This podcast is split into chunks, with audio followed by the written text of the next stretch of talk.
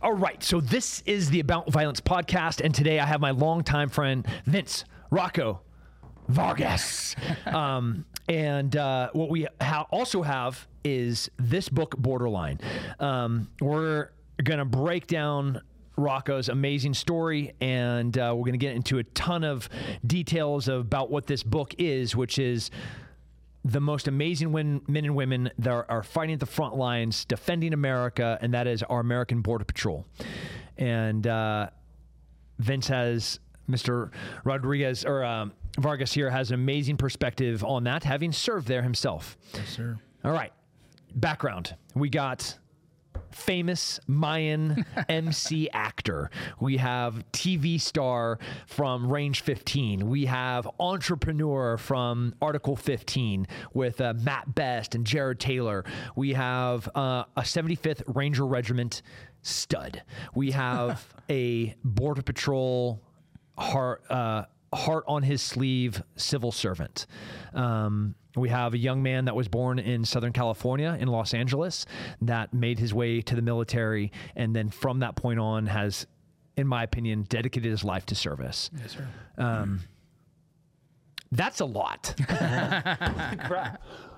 um, amazing. So let's let's go all the way back. Yeah. Home life, California, the journey to the military lot lots of different roads can take you there. What brought you to the amazing 75th Ranger Regiment? Yeah, I was um, playing college baseball and I, I lost the full ride scholarship. I was in Kentucky at the time at a school called Brescia University, and um, you know, being someone who's dyslexic and struggled with reading, uh, and and also being really good at baseball for a long time, I kind of sl- slid through the cracks, as, as you will. But when you finally get to a college that that keeps you know accountability, uh, yeah, I lost my scholarship. So. Uh, at that time, it was probably like 2003. I lost my full ride, wasn't able to pay for college. Tried out for a couple independent pro teams, kept getting cut. Uh, I was more focused on drinking and partying than I was baseball. Yeah. I had a daughter who was born, and Who is stunning, by the way. Thank you. Yeah, she's a she's a stud. She's a cool kid. Um, and I had to make a decision. I had to make a decision. It, it was that time in my life to be a dad, and I've never had a problem with being a father. I just wasn't sure. I was kind of upset that it, I was making a lot of weird choices that led me to this position of like I'm a father, but I have no money for my kid. Yeah. And so as the war was going on, um, I watched it on the news and kind of felt like compelled to like, let's go serve. And so, if I was going to do it, let's try and do the hardest fucking thing I could imagine. Yeah. And uh, at the time, I scored a 108 on the GT score. Uh, there was no two point wa- waiver for special forces, which I was hoping to do. Uh, they gave me an option 40 contract, so I went Ranger. Badass. Um, where were you on 9 11? Uh, I was waking up on my way to college. I was at a junior college at the time, so I remember waking up. Uh, I already had my backpack on, took my shower and all that stuff. Had my backpack on, and if I was leaving the room, my mom said, "Vinny, come here." And you hear the the panic in her in her voice. And I went to her room and I watched the second, Yeah. and she kind of made a little bit of a scream, and I was like, I remember that. and I was like, "Where's dad?"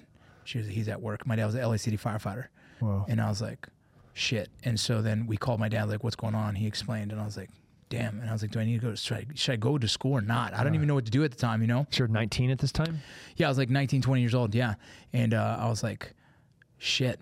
What the hell does this even mean?" And you know, it, it didn't. You know, I, I was so far removed from anything outside of the world besides baseball that I didn't think of a terrorist attack. I just thought like, what a weird accident. Like that's two planes. Then I was like, oh fuck, this is like an attack, and that's where you started to think like, is this going to happen everywhere around us? You know, and so I ended up going to school uh, because it was baseball, anyways. Right, I was focusing on that, and you started to see the gravity of that moment and how it affected everyone.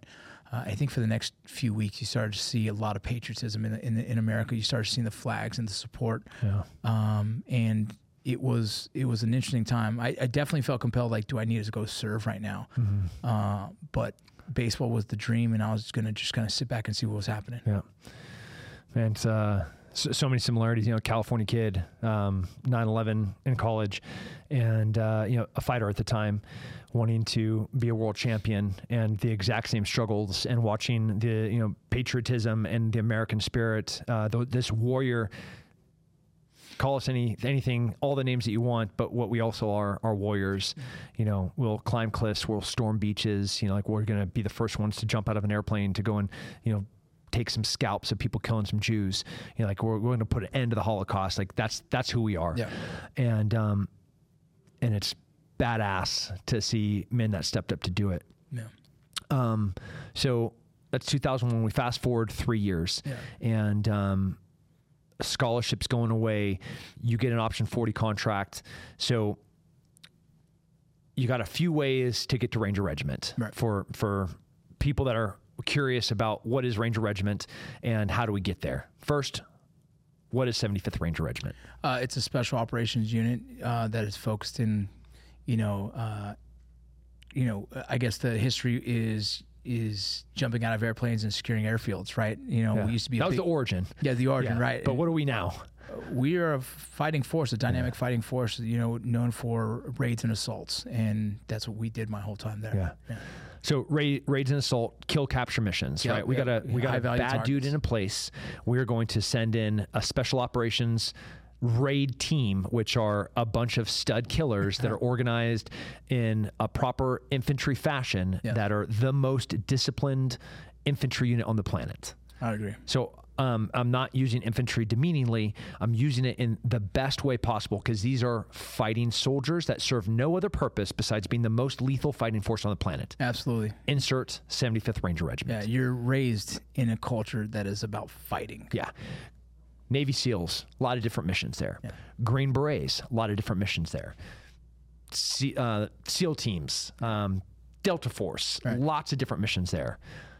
Ranger Regiment, dude, Mission we're there to do Yeah, violence. mission and attack. That's right. yeah. Um, pretty freaking sick. fucking dope. It's Yeah. dope to be raised in it because it's like, oh fuck, I'm a believer of this shit. Yeah. You know, and then when you start raising your own, I remember I was a fucking really aggressive, mean NCO that was kind of taught to do the same and you're raising motherfuckers can that cannot question anything you say but Yeah. do what you say. Do what, do what your team leader does. Shoot what your team leader shoots. Yeah. In this generation of a variety of different beliefs, um, from identity questions to, uh, you know, socioeconomic issues, like there, there's there's an excuse for everything. Right. There, there are no excuses for anything. No. It- on on the spectrum of how humans can behave, you said it. What your team leader is shooting at, you shoot at that. What your squad leader is shooting at, you shoot at that. You know, and what your platoon leader tells you to do, you're gonna fucking do. Yeah, there's no time to question anybody. Anyone. Anyone above you says it, you do it. How do we do that in 2023? I, I try to do that with my own 15 year old, and I'm like, he doesn't get it. You know, like I'm like, dude, if I say it, why question? Why I don't wanna get it because in combat you question me, like people die. Yeah, we're all dead. Yeah. Matter of fact. Yeah. So like, if I say do this, I'm curious to why you question me. And he's my, this is my own son. Yeah. You know, it's because the world has taught him that, man. And I'm like, no, dude, tr- I'm I'm the motherfucker that's gonna guide you the right way or out of any motherfucker. Listen to me, bro. Trust me, dog. I don't know. It's hard, man. It's hard being raised in that environment and then becoming a drill sergeant later, and then going to like a different unit like PSYOP and being like, oh fuck. It's a whole different world, Different different, culture, man. I, uh, I I haven't spent a day outside of being an 18 series guy. You know, like I have been a Green Beret. You know, from a, a- an E4 when I enlisted as an E4 as a specialist to uh, Master Sergeant promotable now as an 18 Zulu. Yeah. I don't know the rest of the army, uh, and it's a different world. different world, man. The Uh-huh. first time I went to go teach at a at a PSYOP, I, I went to PSYOP for a while, right? And uh, we're at a range, you know. I'm the range NCO, and uh, I'm kind of checking people. They're zeroing their weapons, and I say, "Hey, hey, private, what's your name?" She said, "Andrea." I was like, I looked at her, I saw her name tag, I said Martinez. I was like, "Did you just tell me your fucking first name?" Yeah. She's like, "Yeah." I was like. What the fucking? What the fuck? you I do don't that?" care what your I name like, is. I don't fucking. What the fuck? And I was blown away, and I fucking almost lost it. My, and then she was like, "Hey, hey." So I was like, "It's a little different here." I'm like, "What the fuck you mean? There's not fucking AR 670 dash. Not rules, rules, and regulations, not standards." You know what I mean? Like I lost it, and eventually they, they were like, "It's a little different here." I'm like, "Fuck, I don't know if I could take this." like it didn't take long for me to be like, "This is not for me," because I really enjoyed the structure of here's the rules, follow those, and do it. you know, and it was tough, man. It was tough to watch other people do that. Now, maybe in that career field, it works and that's cool. But for me, I was raised such a certain way that I, I it's why I fit into the special operations community so well. It's like I'm in, I've raised like that, and I want to continue that. Uh, I want to continue that upbringing because I think it's valuable for the mission. Yeah. Ranger Regiment, man. I have nothing but the most exemplary things to say about them. I've never seen a single instance where I'm like, meh, operationally, right? Yeah. Not a single instance in regiment where I'm like, eh. Yeah. They are just extraordinary. Their selection's extraordinary. Their culture's extra- extraordinary. Um, the number of Medal of Honor recipients they have is unbelievable. The number of silver stars and bronze stars with V's. Um, let's not even talk about the Purple Hearts, which is a separate issue. So, GWOT, um, get to Ranger Regiment. What what happens in this this first, let's say, six years of your career? Yeah, so I did four years at Second Ranger Battalion, and in those four years, I was deployed three times, uh, twice Afghanistan, once Iraq. Uh, it- to be honest, in the four years, I was home maybe 11 months because it was training and war, training and war. It was nonstop, and it's what I fucking loved about it. It was just nonstop. Like, let's go take the fight to the enemy, let's come back and train and become better, and then go back and do it again. You're below your mind. I want to I want to bring you to Benning. And I want you to bring I want to bring you to Bragg. I want you to look at the number of combat patches that exist right now. I dude, I know this because I've gone to talk to just the Border Patrol alone in the Special Operations Border Patrol. and I said, "Haven't you guys been in combat?" And it used to be every hand. Yes, right? no, exactly. Like, when I, I, was know there, anybody. Yeah, when I was there, was everyone. every single person. Somebody. The Like- first 10 years of war, Yeah. from that 2003 to 2013, mm-hmm. everybody went. And mm-hmm. now it's like, Yeah, dude. There was very few that was like, I was like, oh, it's a oh. whole different world now. yeah. I mean, I love war. Yeah. It's the worst thing that can possibly happen. I, I And I can say that in the same breath. it, the thing is like I'm proud of fucking doing what I did. I'm proud of my my my my service to the country. I'm proud of like doing the work overseas because I know for a fact that we made some impacts that that directly connected to saving lives here in the United States of America. So I'm proud of it. Uh, I don't wish it upon anyone. You I know? won't wish it on my worst enemy. I don't want my kid to ever see war. Uh, right, You know, exactly. but like, would I go back in try- time and would you go back in time and change anything? No. Yeah. No, I'd probably stay longer. I'd probably do active another four years. You know what I mean? Like, Yeah. let, us see what else is out there. You know what I mean? But that's the only thing I would say. I would say that I wish I, I would try my hand at several other things because that's how much I, I turn back looking like, fuck, what an exciting time in my life. Yeah. And it felt right. It felt, it felt, felt, I was honored to do it. Yeah. I mean, most prestigious unit in combat arms. Yeah. You know, pretty freaking amazing.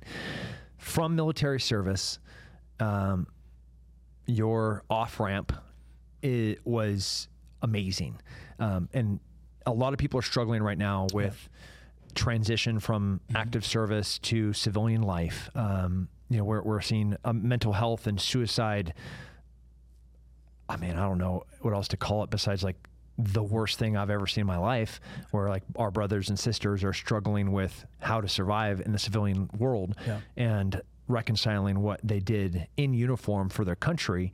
Th- those are hard things. Yeah. Yours, I'm not saying you didn't have hard days because I know you did, but like you went in and got part of a, a gig- an amazing company that had this meteoric rise to fame, you know, with Article 15. Yeah. Um, how, what was that like? Well, that didn't happen until being in the border patrol for four years. You know what I mean? I got, I did, I did two years of prison guard, which was like right away. I was like, "Fuck this! Don't want to do this." But it was the first thing I could do to keep the money on the table. I had kids. I At the time, I had three, and had four. The fourth one was coming eventually, right? And so I just had to stay busy. Then I got into the border patrol, and then fast forward a couple years, landed the whole with with Mat Best moved to El, uh, El Paso. By chance, I got laterally transferred to El Paso, and uh, we reconnected. And he's like, "Hey, dude, I'd love to have you on some of our videos." And it just kind of fucking took off from there. Yeah. Yeah, dude, that was a fucking wild. Yeah. I, I can't even tell you. Like, uh, I think I needed it at the time, as in I was feeling a little bit of alone. I was starting to f- feel the struggles of my transition out of the military. I was starting to realize I have issues with post traumatic stress. I was starting to realize that I felt very alone and I was alienating myself because I got to the top of the mountain in my career where I needed to be or what I wanted to be, and I was still kind of like shit, I don't feel fulfilled. Yeah. And meeting those guys at that time was definitely the therapeutic value that I needed of finding a community again, finding a brotherhood, and and kind of I guess facing it together. Mm-hmm. And by chance, we did it through comedy, and it just fucking kind of turned into what it is. Yeah, dark comedy. Yeah, it- Um, right. ac- like acute, dangerous, like borderline disrespectful almost sometimes. Yeah, yeah. Um, but so on the nose with the military culture. Right. And it's felt like as much as we were doing it for everyone else, we were doing it for ourselves, Mm-hmm. dude. Like in the end, if you look at it like that was for us. I needed that too. I needed to be able to laugh at my own post traumatic stress. I needed to be able to laugh about my own fucking failed marriages. I needed to be able to laugh about all this stuff because the craziest part is like how relatable was it to the rest of the dudes out there, right? That were overseas and that were struggling over here in country. And so it was uh, as much as it was people were like, man, it, it was it was what I needed. Motherfucker, I needed it too. Yep. Your time at Border Patrol, um, this book, uh, Borderline Defending the Home Front, talks about, frankly, the hardest job in America right now, Yeah. which is being law enforcement and law enforcement on the border. Right. What, what, I mean, clearly, like your heart is like on your sleeve about those that serve on the border. Um, why write a book right now? It was, uh, I guess I, I felt compelled to write it because I felt that there was no no one else speaking for the Border Patrol, for the agents themselves, boots on ground. I felt like Department of Homeland Security kind of took the position of like, well, let's just not even interact with this dialogue. And that's fine, right? That's a decision they made. But for the boots on the ground, I was kind of the guy that would get text messages like, dude, it's fucking terrible down here. I don't even want to do this no more. I'm going to change careers or, or, or mental health issues. Like we're struggling with suicide.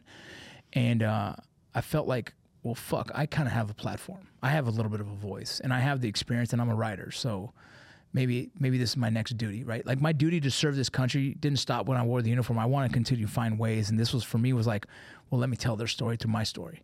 And so my goal in writing this book is to hopefully explain the, the nuances of this career field that most people wouldn't even take a, take a second to understand. Yeah. Right. When the when the when the news calls them border control agents, it's like you don't get it. Yeah. You know what I mean? When you see someone in the blue uniform, right, the customs uniform, and they call them border patrol agents, like you don't get it. Yeah. When you see ICE detention centers and you're blaming that on the border patrol, again, you don't fucking get it. Yeah. And that is all the things that our country just hasn't taken the time to understand the career field of border patrol. Because if they did, it would be the most respected career field out there because it is the most challenging motherfucker. The duality of the career field itself is like no one gets the humanitarian mission on top of the human, uh, homeland security mission. Like the two has to somehow be pleased at the same time. So you have two arguments fighting all the time about the same fucking thing. Like we, we both want both. We both want it to happen. Yeah. And so I, I just felt like the the voice that I've made for myself in, in social media and with the acting and all that stuff, it has value. And if I can use that that valuable tool to to spread the message of the career field, then I will. Yeah.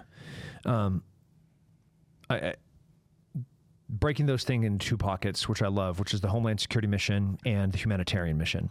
Um, the men and women on the border, they are dealing with babies being thrown in the water while a cartel member has a bundle on his back and is hopping in the river to swim across to try to make a bag of fentanyl into the interior.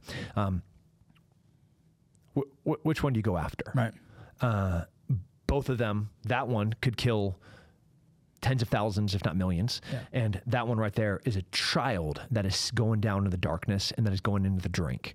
You tell me what to do. Right. And then you're going to throw a stone at the woman and the men that are making those decisions every single day. And they're being undermined by every single person in government and having thro- stones thrown at them from every single person in Congress. It is so infuriating. Who, who who are the lawmakers and policymakers themselves? That caused the Right, problem. exactly. Who turn around and then scrutinize them for, for the decision they have to make. That Yeah. that the most challenging fucking job you're ever gonna face. It is a law enforcement position. It's a law enforcement agency that takes a position of humanitarian first. That's fucking hard as it is. You know what I mean? And then you have to you have to decipher that daily, and then to get shit on by everyone else. It's the craziest thing. Like that's why I wrote the fucking book. I was so frustrated. Like, what can I do? Yeah. And so, um, so with a 108 GT score and um, a former infantryman that then became a drill sergeant that then became a prison guard, I didn't know that you could write, yeah. but yeah. you can fucking write. Yeah, I've been a writer for a while, man, but but to do this book was scary. It was it was terrifying. You, you definitely put a lot out there. Yeah. Um, a lot of vulnerability, a lot of transparency. Um, the things that I love to see in a book, Yeah. which is like, man, I'm gonna put. I'm just gonna put it out here. Yeah. You know, judge me how you will, but there's some bravery that goes into that, and so like I'm, my man. I knew you were Thank badass. you, but, thank you. Uh, you also know words. That's great. Like you can take letters and you know, stuff. Yeah. you know, editors helped a little bit on those. You know, But know, it's a really, really, really well written book. Thank you. Yeah. Uh, and a f- I mean, not even a few. Once I got past the Jocko uh, forward, Yeah. which uh, I love me some Jocko, and you're always going to get pure Jocko, Yeah. and the forward is a pure Jocko. it is Jocko. It is pure Jocko, and then uh, and then you get in the book, and I can hear your voice. yeah, that's what a lot of people tell me. They can, they can they can hear my voice. They can hear my heart. I couldn't help but read it in Rocco voice. That's cool. it was wild Yeah. knowing you and like being proud to call you a friend and you know being a tiny little part of this uh, crazy successful Yeah. life and journey that you've had um, being able to like sit there and listen in my own head you read your story to me as i read it was freaking cool Thank you, man. and um, I, I, I had the, the amazing, humbling opportunity of spending some time on the border, and I experienced only awe, like true, profound respect for two groups in particular the Texas Department of Public Safety and our Border Patrol Yep. they were fearless they were competent they were professional they were um, fierce and uh, and they cared Yeah. it's hard to care when you have to do this every day and they care Yeah. Even when no one else gives them the, the acknowledgement they deserve, Yeah. they still go. when somebody puts on a little white dress goes and put their hand on a sleeve on, on a fence and, and fake cries for photo op and then tries to like dog on border patrol in a crisis that they caused but then the people that are still doing the work are doing the best job that they possibly can Yeah. like It's crazy, man. It's it's the hardest fucking thing to watch because all that publicity shit is publicity shit. Like, go put on the uniform, do it for a day, Yeah. and you're gonna be you're gonna have to make some decisions that that it's gonna have to stick with you as well. I, I did have a question. Um, when you were serving on Border Patrol, and um, when did they issue you your, your whip? Yeah, no, that's not a thing. No, Yeah, no, no. there's no whips. No thing. No. I mean, like, talk about sensationalism and clickbait bullshit. Yeah. Um, this is a great example, and I wish the American population whole held our media media accountable. Where there's a photo of, um, again, amazing. There is a caravan Yes. of tens of thousands of migrants, to include foreign nationals and terrorists and people that were known on the watch list. We're all trying to come across the border at the same time, and we were using horses to try and stop them. And if you've ever used horses in any way, shape, or form in law enforcement, they're an amazing tool. They're beautiful, compassionate animals, and the reins, which are these pieces of leather that go to the to the bit Yeah. and that's what you use to direct the horse this horse is turning and the border patrol officer that's riding it is turning the horse using the rein Yeah. and it looks like or the way that they painted it was that they were taking a whip and hitting these migrants Right, and, and the control that it takes for him to do that in the first place, like what It's a crazy. professional, Yeah. what a fucking professional man. Yeah, and so some of the angles, it looked like the reins were a whip, and people who don't understand horses, first of all, were making comments. People that don't even understand the career field were making comments, and then didn't you- understand the mission of Yeah, what was really happening here. Exactly. This was an invasion. This was an invasion of people that were being that were paying the cartels to facilitate movement into the across our border, our sovereign border. Yeah. Like there is a clear process for you to to get into America. Yep. Vargas. Hmm? That is not an American white name. No. How did you get here? Legally. You know, like even if you go back to an, an illegal crossing, ultimately, like my family are immigrants. I'm Irish. Yeah. Like we were slaves. You know, you go back five generations, six generations, there were Irish slaves, and that was my family's heritage. Yeah. So like every single one of us that is not Native American has some immigration story about how we got here. Yeah. Um, and that's a beautiful thing about America. right, But there's now a process. right. And well, not even that.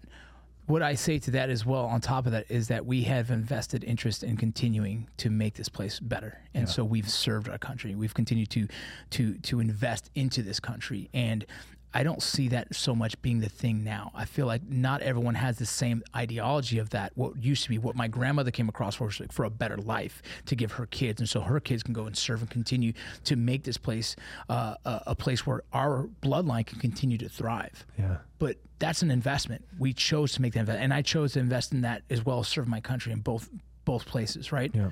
And I don't know if that's the same interest that you have these days. It feels more so that they don't care about America as much as we used to. They're more so like, let's get what I can out of America, and you can have the conversation. They, they want to go back and build homes. They want to get the money from America and take it back down south, which I get that part to send money to family and hopefully so on and so forth. But why aren't you investing in the country that you're coming here for to get yeah. the opportunities, right? Why wouldn't you want to make this the place? If you want to make this home, make it home for the future generations of your family. Yeah and you can keep your culture. You, you, yeah. you can come here like we are the melting pot of every single race, every single religion, and that's like the beautiful thing about America. Yeah. Like this this a gorgeous constitution right here affords you to practice anything that you want as long as you don't affect my freedoms, and uh, and I love that about this place is we like come come as you are we love you but once you get here you're an american right. and uh, if your priorities are anything else besides being a proud american i'm like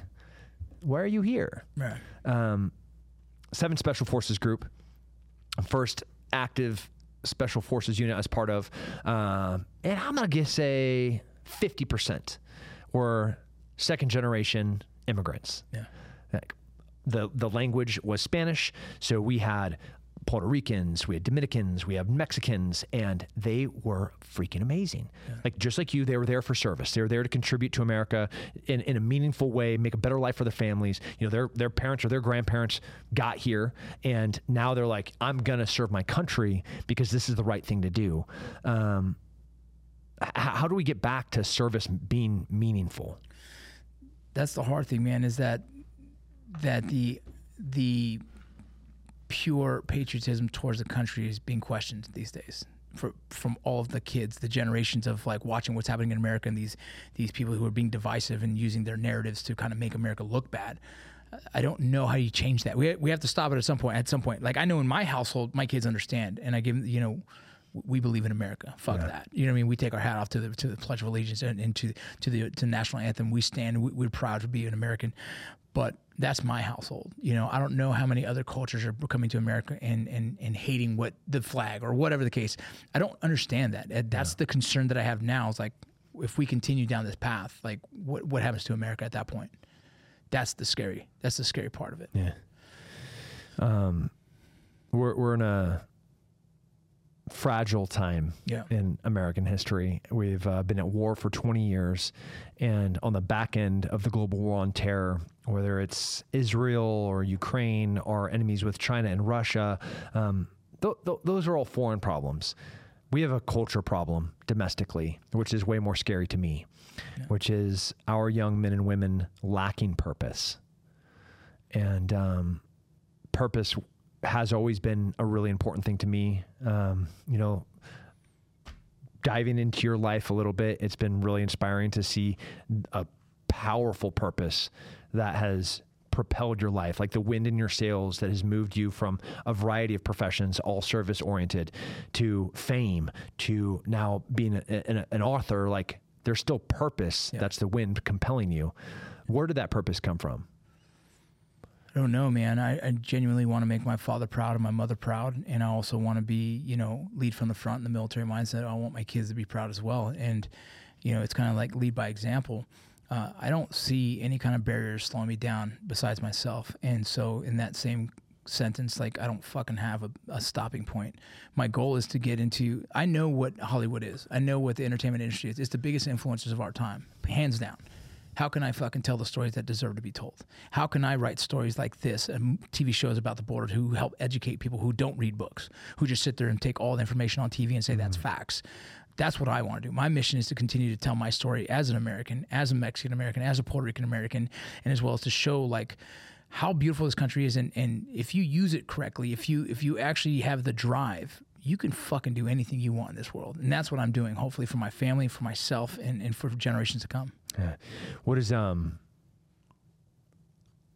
like I don't even want to ask what's next because like um so Mayans MC. Yeah. Uh huge success on television. I mean, like top rated show. Um, you know, you go into the internet movie database and, and look at like reviews. Every single loves it. Like you walk down here, every single one of these killers in these offices is like, dude, is that Rocco coming in? You know, and they're like telling me all about the character. I don't even have TV in my house, Yeah. but what I couldn't handle was like.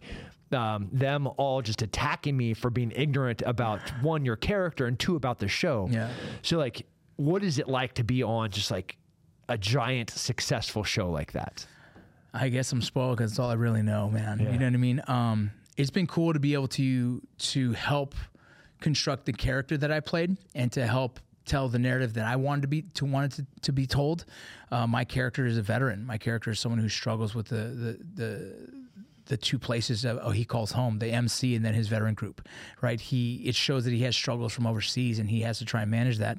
And eventually he chooses you know what he chooses and I won't ruin it for people who haven't watched it but um, it's beautiful to be able to depict that in, in a place where thousands and thousands of veterans watch and waiting for someone to tell their story. I was able to do that, and that was a blessing. That was a blessing that the creator allowed me to do, and, and as well as myself, continue as a, I was a writer on the show as well in the last season, and be able to continue to, to tell a positive story. My character, sorry to spoil it for him, didn't die in suicide. You know, like every other fucking Hollywood film that wants to portray a veteran. I fucking refused to do that. I told him, I said, please don't do that to my brothers and sisters. Don't depict a veteran same thing that everyone else does. Why not fucking tell a truthful story? You know, might struggle, but there's still success in there. You know, and so we were able to to tell a story that I felt was valuable and important. And man, the the the message that came pouring in was was just beautiful. And I hope to continue to do that same thing. Man, the uh, so of uh, is there anybody, any? We'll do this two parts. Any characters on the show? Uh, so in the motorcycle club communities, uh, there there's a degree of bravado. There's some tough el- guy elements to it, and there's also like a pecking order. Um, uh, it comes from kind of two things: how long you've been in the MC, Yeah. and uh, and also how you contribute to the MC, like your value added. Um, and it is a very uh, primal world. And that's very accurately depicted in this, where it's like it's raw. I mean, it's it's you can feel the fangs, you can feel the the the the violence just under the surface. You know, like it is like you're one bad sentence away from getting your teeth knocked in. You know, and uh, like what was that? One, is there a character on the show that you couldn't beat the couldn't beat their ass? That I couldn't. Yeah, you couldn't. You're kind of a badass on the show. No, I don't think so. I think I think my character was the the the big dog in the house. Um in the sense of like I was kind of the brute in the club still, you know, in like as realistic as it would be in real life, I'm kind of a brute. I mean, you could whoop my fucking ass because you're a professional at this shit. But in the club, I was the brute. You know, I was the guy. Um, at the same time, it felt honest. It felt real in the sense of like, you might tell me I was an actor, but while we're on show with the cut on it, it felt like I was part of an MC and I fucking would die for these dudes and they would die for me.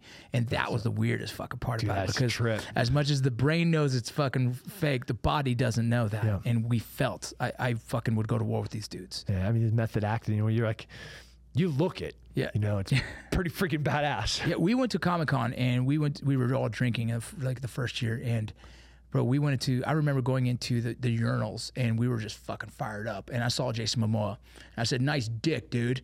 Just like, just a fucking. I was like ready to fight. I don't know. I was like, "Fuck it, it's Jason Momoa. Let's fucking go." Yeah. You know. And he looked at me and everyone was like, and they were like, "All right," and they fucking walked out and they were like, "What the fuck?" I was like. I don't know, bro. I was just fucking on one dog. It's like it's like an infantry platoon just trying to pick a fight. It was really weird, but I felt like these dudes got my back. I know that for a fact, right? But everyone in there, everyone on the MC, like half these dudes been to prison for a long time, and there's this really interesting like parallel between people who get out of the mil- get out of the military and people get out of prison. They're, they're all trying to find themselves. You know what I mean? So we were really bonded by like just very parallel experiences in life, and then we find ourselves on set together. Wow. So it was a brotherhood bond that. Dude, I did it for six fucking years, dog. Yeah. Five years on the show, six years of filming, and I saw these guys' families go from kids go from middle school, high school, college. Like, it was a brotherhood that it was hard to walk away from. Yeah. Like there was tears that were shed in the last episode, and everyone, anyone who watches it, they ask me, "Was it real?" I'm like, "Oh, it was 100 percent fucking real, dude." As much as Man. as much as the show ended, like Yeah. I, I lost a lot of me that that day too. Yeah. Um, the second part of that question, writers. Are there any like legit writers? Yeah, dude. The guy who plays uh, Hank was an avid daily rider. He didn't even own a fucking car, bro. Even when it was like storming, he had to rent a car. He was, dude, I don't even own a car. guy, sport bike guy, dirt bike guy. He's a Harley guy, and he rides daily. Daily, he rode to work. He was he's a really good rider. Yeah, absolutely. Um, there was a couple guys that picked up bikes and started to ride more often, but I would say that they did it for the hobby of it. That dude who played the guy, the character played Hank. He's a fucking daily rider. That's sick. He was legit. Yeah, so let's circle back to the book here. yeah. there's some heavy background to Border Patrol. Uh, in they're at the Olympics. Um, obviously, they're at our border. They're at our points of entry, and you have lots of the our points of entry. So the place that you can come into the United States, Yeah. they're choke points. They're supposed to be. Right. This is why there was supposed to be a wall, which was to force people to use our points of entry, which were the legal ways to come into the United States. If you're transporting goods um, by boat or by vehicle, there are points of entries. Our airports are points of entries. And these choke points are for us to control what comes in and out of our country. It's the idea of being a sovereign nation.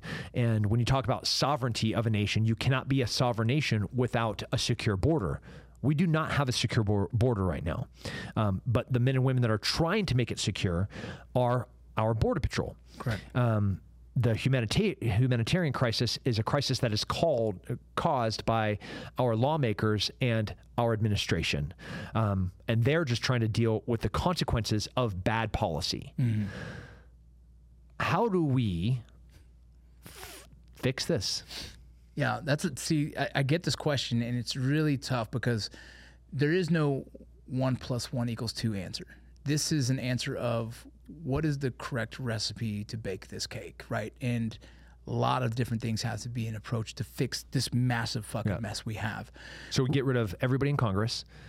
There, there's, I'm just kidding. Go on. there, We assign term limits. I think Okay, you know. I think um, an age limit. there's a lot, a lot of things, and just a few, few points would be: we have to educate uh, South America and, and the countries that they're fleeing from. We got to see why, and how can we help them improve their situation so they don't need to flee to us. Yeah. We have to educate people that are being manipulated by the, by tra- trafficking organizations. We have to address the issues with what what is uh, claiming asylum. What is asylum? You know, what does that even take, right? Because when you everyone claims asylum, well, that's a little frustrating because then you have to actually go through the, the process of letting a uh, the immigration judge make a determination of that. And so, why don't we have more immigration judges? Why is it taking so long? So, we're, we're, there's so many answers that need to be, uh, addressed before you can fix the whole immigration issue. Um, I Should we have a wall? Absolutely, I think uh, what what the outside doesn't understand, they think of it as like, oh, why would we build a wall?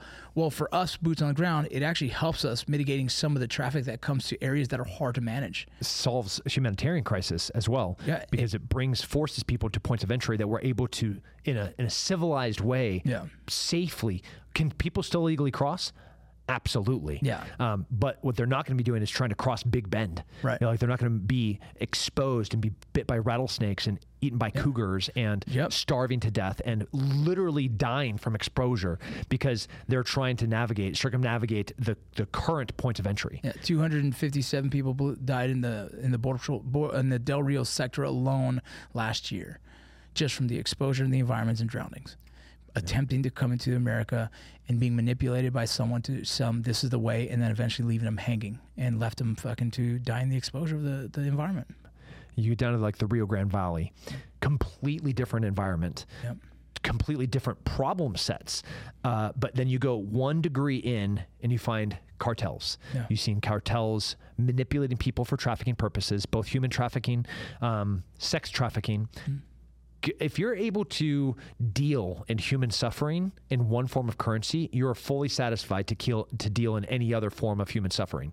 So, like if you're going to traffic somebody for sex, you're going to also just traffic that person to traffic that person. If you're trafficking people, you'll happily sell drugs. If you're happily selling drugs, you'll also sell guns. If you're happily selling guns, you'll also bring a foreign national terrorist on the watch list across the border for a few extra dimes. Right.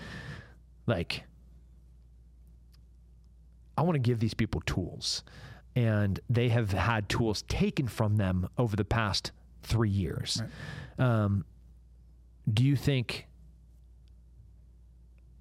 America's understanding of this career could really benefit not just recruiting, not just retention, not just the mental health, but also the tools that they have access to. Absolutely. I think when people really start to understand the career field, they'll have more respect for it and they'll understand how we can support them more. I think you'll get more people voting in a way that would support the Border Patrol's mission, right? We, we, we, we don't even help our veterans still, right? We're still struggling to help veterans, but like right now, the Border Patrol is, to me, is the most important mission that we have that we need to fulfill.